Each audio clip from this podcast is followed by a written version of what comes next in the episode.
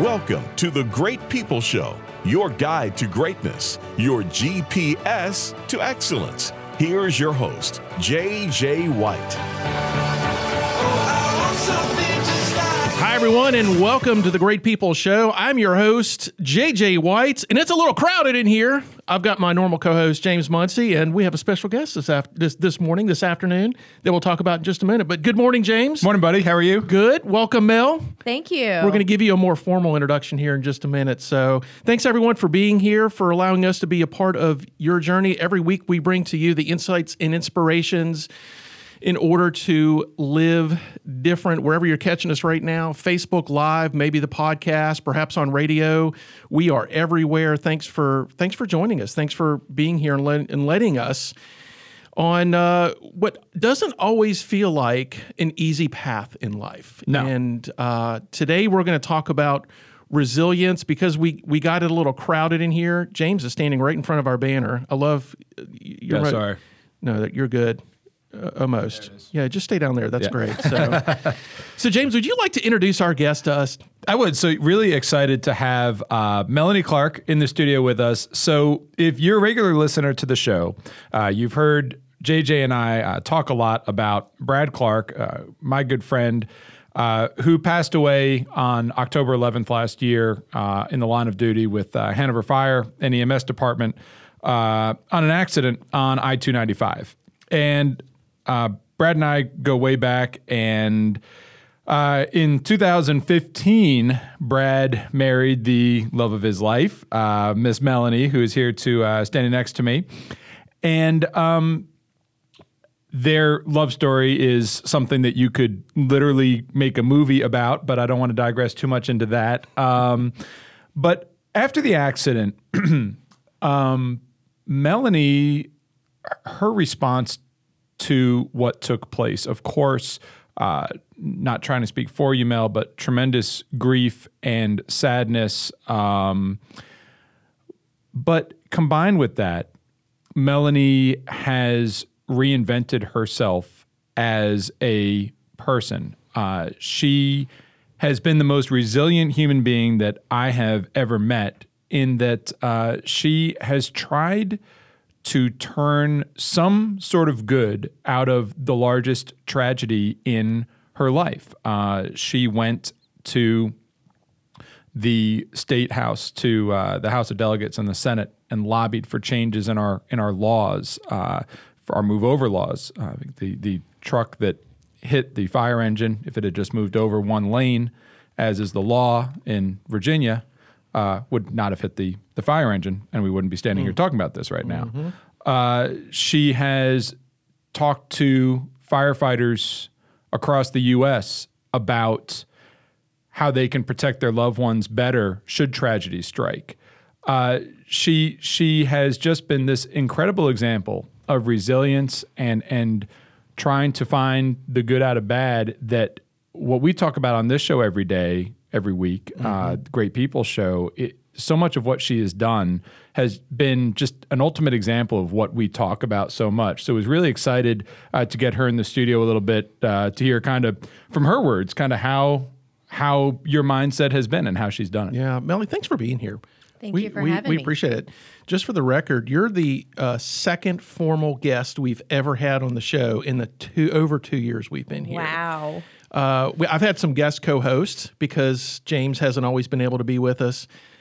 Uh, but I actually like it when he leaves, because when he comes back, I start to yell, "He's back!" Right. I mean, I I just use that as an opportunity. I know. I, it's normally a lot louder than that.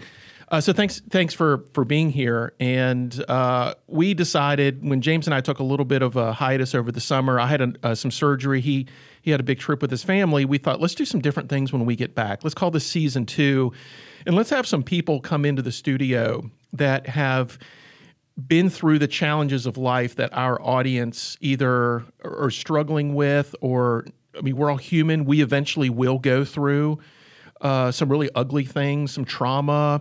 Uh, in just digging into this particular topic of resilience, which James James's tagline, when I asked him, was like, what, what do we want to talk about with Mel? And, and you very quickly said, turn bad to good.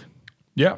Uh, and, and one of the things that we like on, on the show is to keep it real. right? We can get you can sometimes get in the clouds on these topics, and and it's hard for people to take what what a lot of people, like when you read a book or go to a conference, it's like, okay, so what do I do with that? Like, we've just always had a mission to make sure that everything we do on the show is speaking into someone's life, their heart, their soul, what they're dealing with right now, and they could change their mind or, or change their actions in the moment. And I, at the, the bottom line is we're trying to change bad to good. And when we look at the word resilience, I just looked at, sometimes we do this, we just look at the definition of the word as the ability to recover quickly from difficulties. And I, I really focused in on the fact it said recover quickly from difficulties. And we know in life there are those bumps in the road. It makes recovering quickly pretty easy. Someone says something nasty to us and we're just like, well, just screw them. And they move on. And we actually do move on. And then there's the difficulties like you've been through in the last year of your life. There, really, there's no, there's, there is no quickly to it. Uh, it is, is, is there, is there an end to it? That's the thing. Is like, is do you truly recover? Do you truly, do you truly move past it, or is it designed to redirect on a completely different path? Uh, J- James said that you used to be in the dental world before all this happened, and I presume now that you're not. I'm not. You're not. I mean, that that this ended that. Yes. And now there's a, a, a new path. How do you see that path? How do you find it? I'm still evolving. Mm. Um, you know, my world, I look at it, my life is in two parts. Before October the eleventh and after October the eleventh. Mm. And they are vastly different than what I I thought. And um, so, you know, when this, I'm not sure you can ever plan for adversity, um, but I think the tools you have uh, when you're growing up, um, that your parents instill in you, help for you, uh, help you for yeah. when you deal with horrible tragedies to, um, not just survive life, but to start to live again. Yeah. But, but I, I think this for me will be something, grief, I look at it as a chronic condition. I don't anticipate that I'll ever wake up and not miss my husband yeah. or wish for the life that I had before.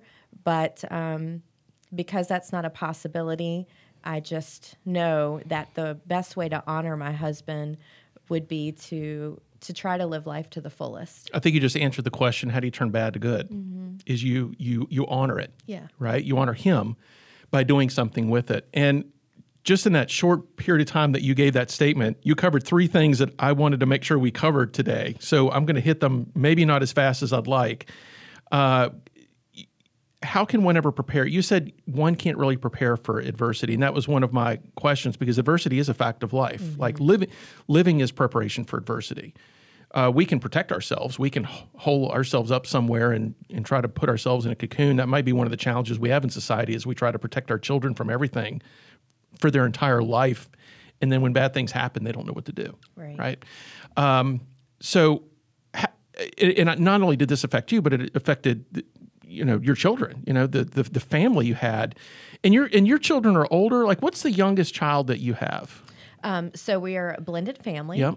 uh, twenty-three, uh, nineteen, almost sixteen, okay. and twelve. Okay. So actually, um, uh, an important s- spectrum there, yeah. because, you know, my children are ten and seven. And if something tragic were to happen in, in their life, I wonder, have I done what I've needed to do to prepare my kids? As to, to your point, you really can't but prepare so much. But how do we make sure that whenever life does hit people that hard, whether they're twelve or sixteen or twenty-three, that we've done our job as a parent to prepare them for the life's worst in a way, without being pessimistic and negative all the time?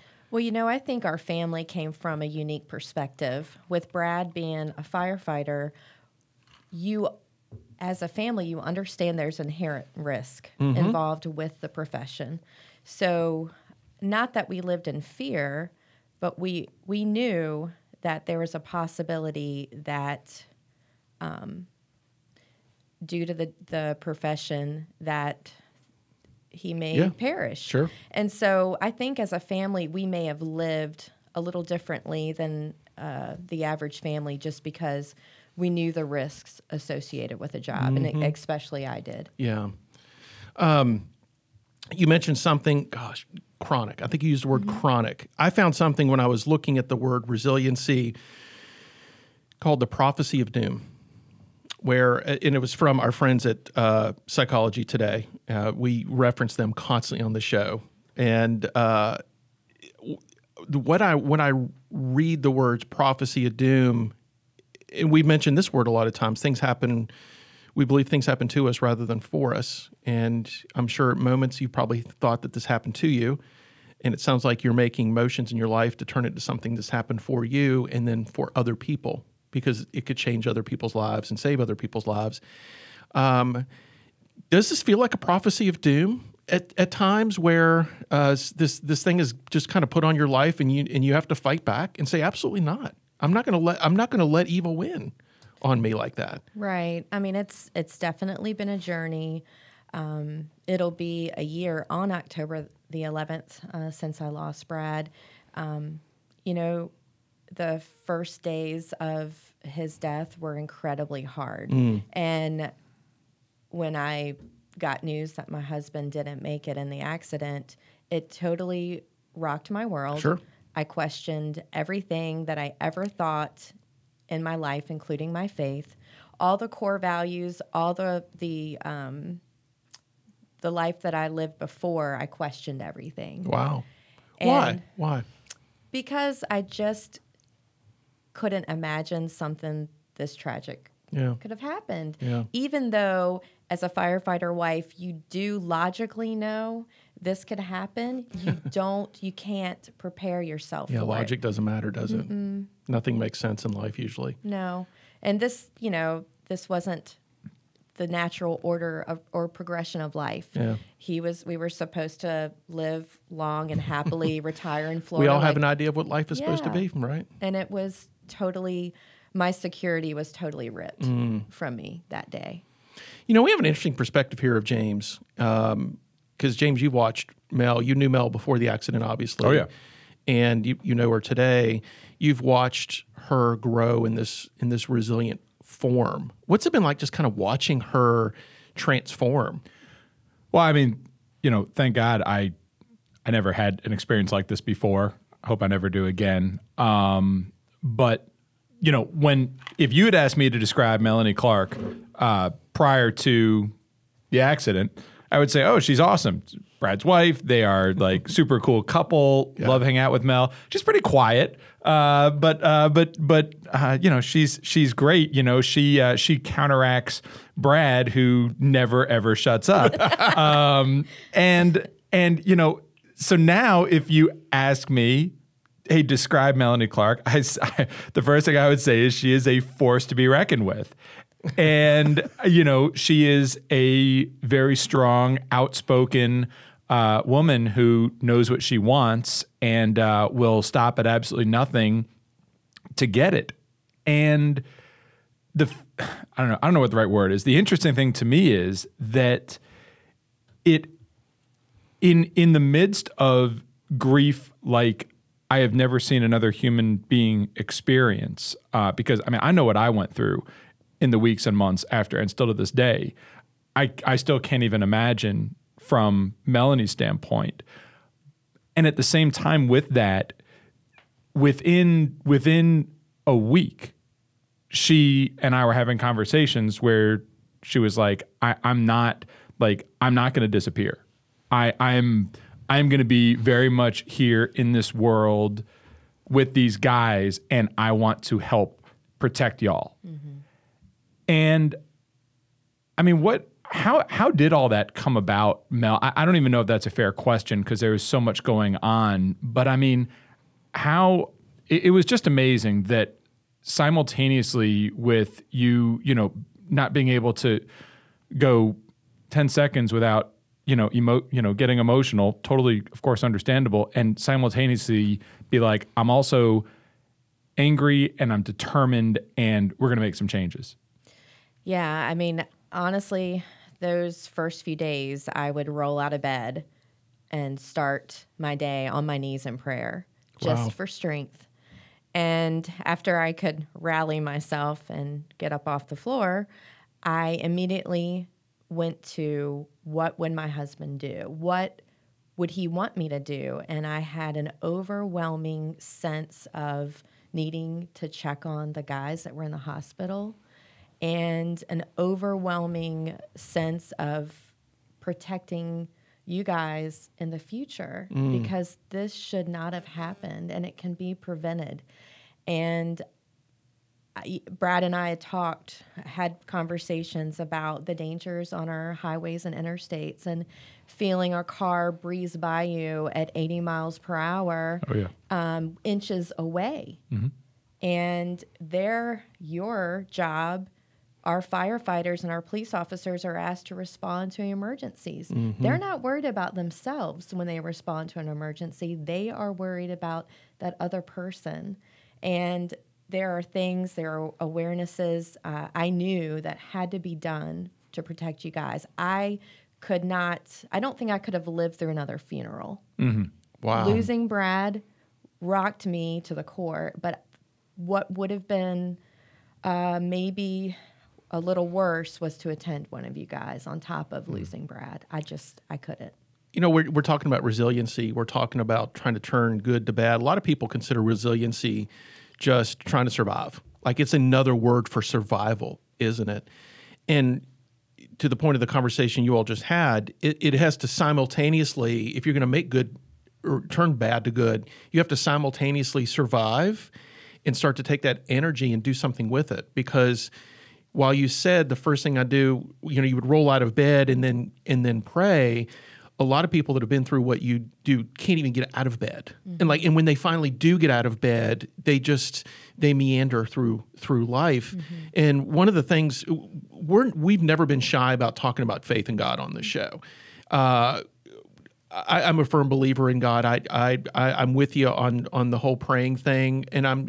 As I was looking at resiliency, as I was looking at this topic, I, I I even wrote this down, is how does it change when there is or is not a higher power involved? Like this resiliency, if there's not a higher power involved, it uh, everything that's already falling on all on both of your shoulders continues to fall on your shoulders, except for just the other people around you in your life. And Mel, I know you were probably surrounded by a ton of people when Brad perished and was there to support you.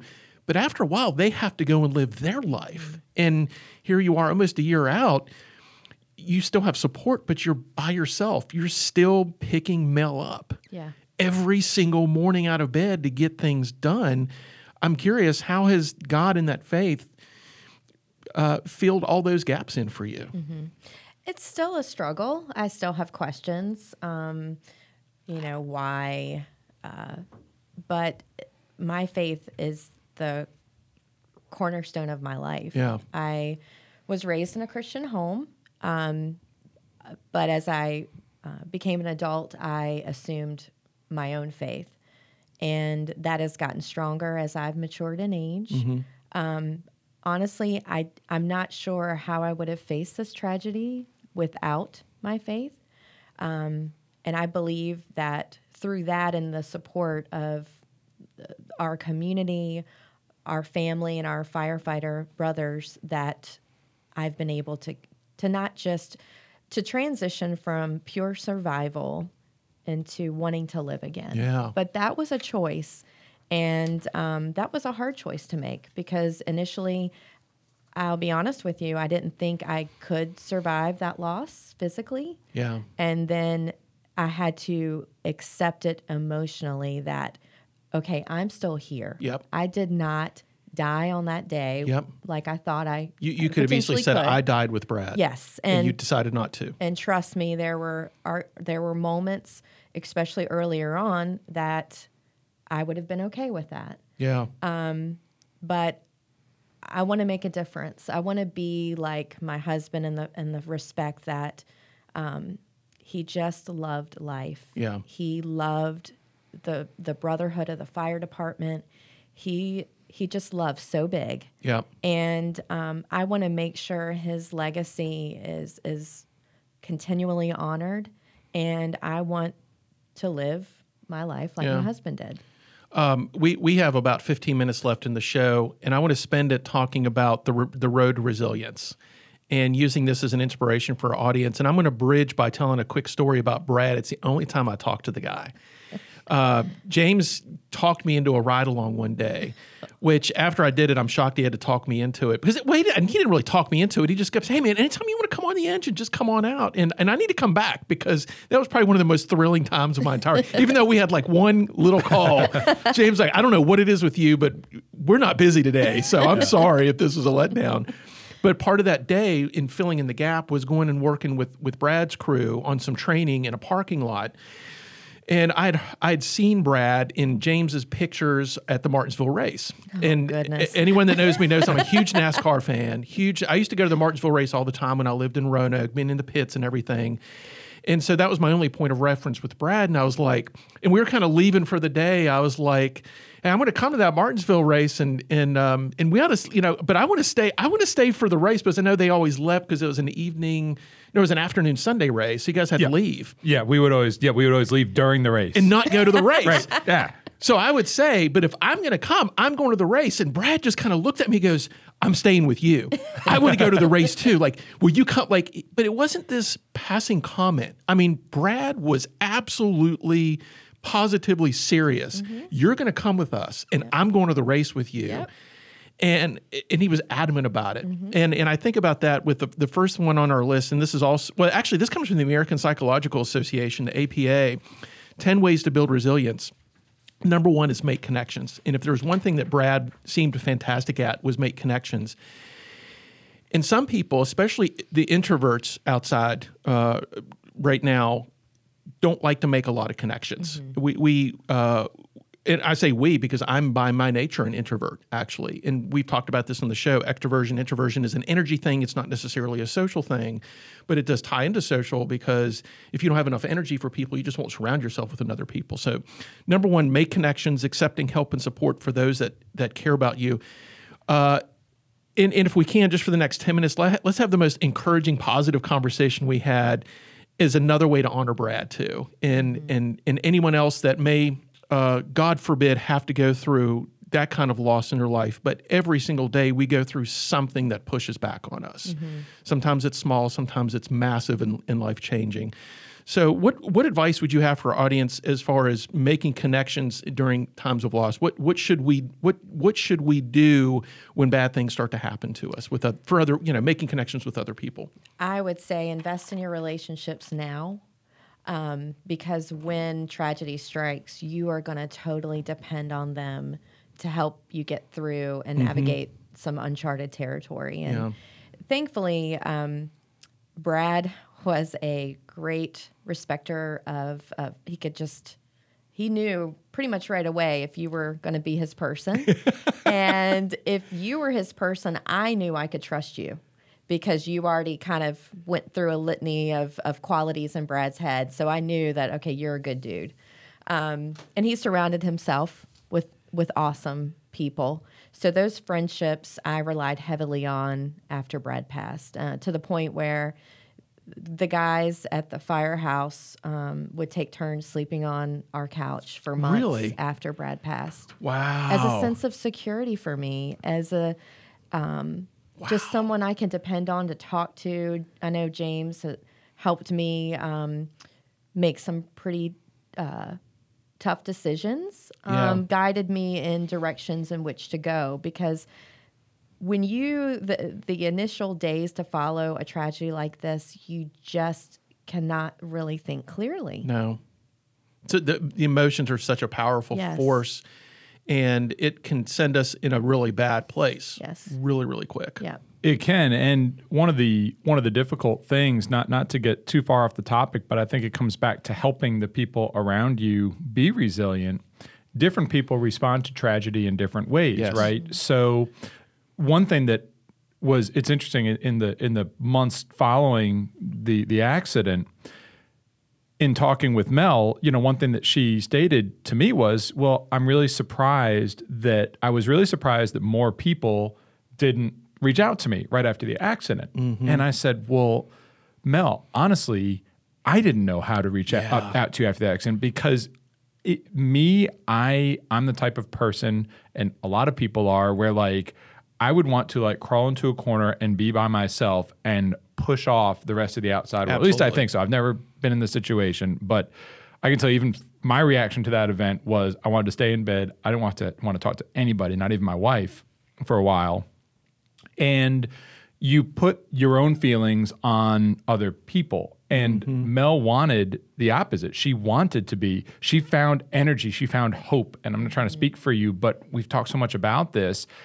In she found the strength in us. And once Brad's close friends saw that, of course, we surrounded Mel and and embraced her. And I think hopefully in in Mel's healing process, uh, which again is still very much ongoing, that that's important to you, right? one hundred percent. And I would even say, I think that healing kind of went both ways.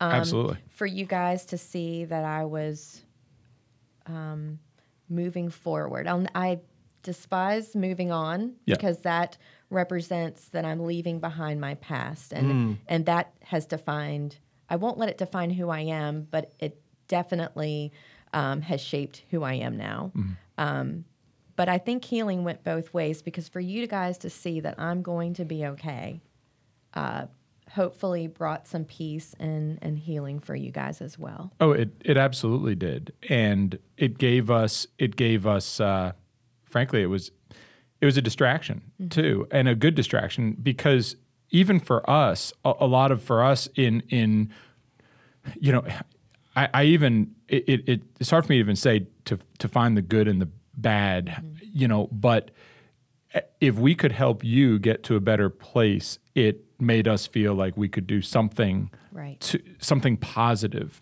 out of out of this. Um, and can I add one quick yeah, thing? Please, because you made a comment earlier, you you weren't going to let yourself die with Brad. Mm-hmm. What a powerful force that is for them to see that you weren't going to let yourself die with Brad, because these folks already lost a friend. Right. They weren't going to lose two. Right. Because that's what starts to happen is you start to crawl into a hole because you can't deal with things, and they everyone's loss starts to multiply right. instead of subtract. And I, I just want to reiterate something you said a moment ago, because I think this is very powerful. You despise moving on. Mm-hmm. It's all about moving forward. Yes. In one of our early shows, we talk about having regrets, and you should never have regrets in life. Everything that you've done, everything you've been through has defined who you are today. It's part of that plan for you. You have to find a way to embrace it. Mm-hmm. Very, very powerful. Thank you. Uh, another one on this list is to avoid seeing crisis as insurmountable problems. And you've mentioned this a little bit, that a lot of early on feelings were, I don't, I don't think I can even physically get through this. Is part part of this, I, I believe, is going to be self-talk, isn't it? Like, did you ever find yourself just saying out loud, like negotiating with yourself to to get over this, not to get over it, like to move on, but I need to I need to find a way to move forward. Like, yes, literally negotiating. Lots of self-talk. Um, I'm still in counseling. That will probably be ongoing yep. for years to yep. come. Um, and I learned to, especially earlier on, and even now, focus more on hour by hour. What can I, what do I need to do just to get through this hour? Mm-hmm. And then as the days and time has progressed, my window is a little bit longer in time. Even now, I um, if I feel overcome with emotion, I'll usually have an exit strategy, whether it be a high stress situation, let's say a family reunion or um, a memorial service to honor Brad. If I feel like I need to step away, I'm allowing myself protections that I wouldn't have had mm-hmm. uh, before October the eleventh. I'm I'm a little bit kinder to myself. I'm a little bit more mm. self-aware now um, since this has happened. It sounds like you probably embraced number three on this list, which exp- ex- accept that change is a part of living. one hundred percent. That something else you mentioned earlier, you questioned why this was happening mm-hmm. along the way. I have to imagine a lot of those questions have started to subside. There is less and less questioning as you've watched yourself take on these new goals that you have, which is number four, move toward your goals. Right. So uh, what did you say? At the, it was pre-October? Yeah. Your your, your phases? What, what My were those? My life before was, October yeah. eleventh and after. So set of goals before October eleventh, new set of goals after October eleventh. A new life. But the, when did those goals actually start to show up for you, though, the new goals? You know, I think uh, almost immediately I knew something had to be done to protect our guys that are on the roadways every day. And so talking to other firemen, police officers, uh, a way, what's a way that we can do that? And um, one of the things were to to really enhance uh, the legislation. And um, so I kind of focused a lot of that anger, a lot of the grief and sadness into shifting that into um, really change. Yeah. Advocating for change. Yeah. And, and you know, when we talk about moving toward your goals, most, I, I shouldn't say most, maybe a lot of people faced with something like this, uh, their goals become easier. Their goals, um, there have been a few other deaths in recent years, um, uh, not not in the line of duty, but directly, but uh, with firefighters in our region, with uh, some police officers in our region. And we've seen those families, by and large, uh, pull away and uh, and often physically move away to a whole different part of the country. And don't blame them a bit, but a lot of people, their way of of recovering or moving forward is to change their whole environment, to change their group of friends, to change everything. And it's easier mm. for them because that way they don't have the constant reminders of the same house, the same community, the same friends, and the constant reminders of of who they have lost. Melanie has done the polar wow. opposite. She has embraced this community. She has she has become closer with Brad's friends, myself included, than I'm sure she ever would have imagined before this. But it's been one hundred percent your choice to do that. And it's just, it's the opposite of everything else that we have seen locally in events that can be called in any way similar, just yeah. similar in the sense of somebody losing a spouse. And I don't know how you, you know, is that just who you are? I, I just don't understand. I, I, I don't know if I'll ever stand, Mel, and maybe it's not something you can put into words, like why you chose that. You just, you chose the incredibly difficult road. Yeah. Um, I think for me, I found comfort and being at the firehouse, the smells, the sounds, because that was so much a part of my life as a spouse as well. And I was very supportive with Brad and the role of being a fireman. So for me, that was a part of my life. Mm. And so I think I just relate seeing you guys and still being at the firehouse as being a firewife. Mm. That just doesn't go away. Um, Not for me anyways. Mm-hmm. And so I found comfort in those. It's almost like my, it was almost like my second home too. Mm-hmm. And just to be around you guys and, and to know that that's a tangible part of Brad still that I have is, is to be there and to be able to touch you guys and, and to be able to hear the trucks and see life continue on um, has helped me. Mm. That's awesome. Uh, another one on this list is take decisive actions. And this feeds right into the conversation we were just having that these types of – any setback in life can make us question things and, well, I just don't know if I should do that anymore. And and if I get too committed to anything in life, I'm going to get my heart broken again, mm-hmm. right? That's just – I think anybody's been through that just in the normal course of a relationship and then breaking up and divorce and, and whatever is we become a little bit more guarded. And part of that guardedness is is indecisiveness. Uh Where do you see yourself in that on that spectrum of being decisive? Do you find yourself being way more decisive now and let's go, or or did, in that process, did you see yourself become confused about making decisions at any point? I think early on there was a, almost like um, I've heard of widows describe a fog, mm-hmm. and I would agree with that. Mm-hmm. The initial um, aftermath, I just felt like I couldn't comprehend what was going on. And I don't know if that's just your body in shock or what. Um, so I definitely went through a period of feeling like I was in a fog. But now I see my personality as, as very different um, pre-October eleventh, because now I'm on a mission. Yeah. I have a focus. I'm decisive. If you tell me that's not going to happen, I'm going to tell you, watch out, because you just don't know what you're dealing with. Yeah. And I think, you know, part of that is Brad poured so much love and confidence in me and our marriage and our friendship over nineteen years that we, we had together on and off. And um, I just feel driven. Yeah. And so I would say my personality has totally shifted.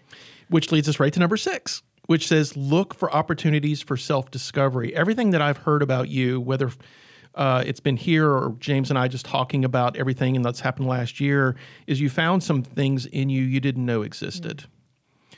And isn't that what trauma and hardships and bad things are supposed to do? It's supposed to literally uncover these gifts and strengths that otherwise we would have buried, mm. or uh, it's a blind spot. We just don't even know they exist in us. I mean, yeah, it sucks that we have to go through these things for that to uncover, but what a huge blessing it is for us to go from something where we say, why did this happen to me, to thank you for letting me be a part of this, because now I can go do something I never would have done before. Right. Ever. I'm curious if there's anything about you, other than what we've talked about so far, anything about you that you found out about yourself in this process. I found out that I'm stronger than I think I am. I'm much more resilient than I could have ever imagined, that I'm tenacious, that I'm feistier than I I thought before. Uh, so you had no idea you were that feisty well, before? Well, no, if you ask okay, Brad. All right. I sure he, did. Yeah. I mean, I don't know. He was almost like my balance. Um, he would. You he know, was the feisty one? I was the feisty oh, one, okay. And he would kind of, you know, okay. put a little soft spin on it. um, but now I just, like I said earlier, um, just feel driven. And, and I've totally learned so much about myself in this journey, and I'm sure there are things to, to yet to be learned. Um, but one of the biggest takeaways for me is to just really try, and my heart's still broken, but to just enjoy life, yeah. to stop and, and to invest in the relationships that I have. Um, that's what Brad did. He had a, a wonderful ability to communicate, to just make you feel like you were the most important person in his world. Mm-hmm. And um, I want to be, I want to live my life uh, going forward like he did. Yeah, I just, uh, I want to cover the last few, because I, I want to point out the fact that you've already talked about all of these already. Nurture a positive view of yourself. You found things about yourself that you didn't realize. Rather than wallowing in the misery, it's look what this is Look what this has done for me as a person to bring out my best, right? Keep things in perspective. Uh, this could have been uh, defining, what what did I say earlier? It could have been a prophecy of doom, mm-hmm. and it and it wasn't. Actually really fast. If you think of the scheme, in the, a lot of people that have been through what you've been through don't recover as quickly as you have from a positive outlook perspective. Mm-hmm. Uh, which is number nine, maintain a positive outlook. Try visualizing, I love this, try visualizing what you want rather than worrying about what you fear. Mm. And you just said a few minutes ago that you are now determined it's you're, you're going to get this, but it's not for you. It's for the greater good of, of other people. And take care of yourself. Pay attention to your own needs and feelings. Engage in activities that you enjoy and find relaxing, which I would guess is probably one of the hardest things to do when you've been through trauma like that, because it's hard to see light in all the darkness. Yes. And we get overcome by fear, and evil starts to win in our life. Because mm-hmm. that's, I, I believe what we're talking about really is the battle of good versus mm-hmm. evil. I mean, we're t- our tagline here is how to create good from bad.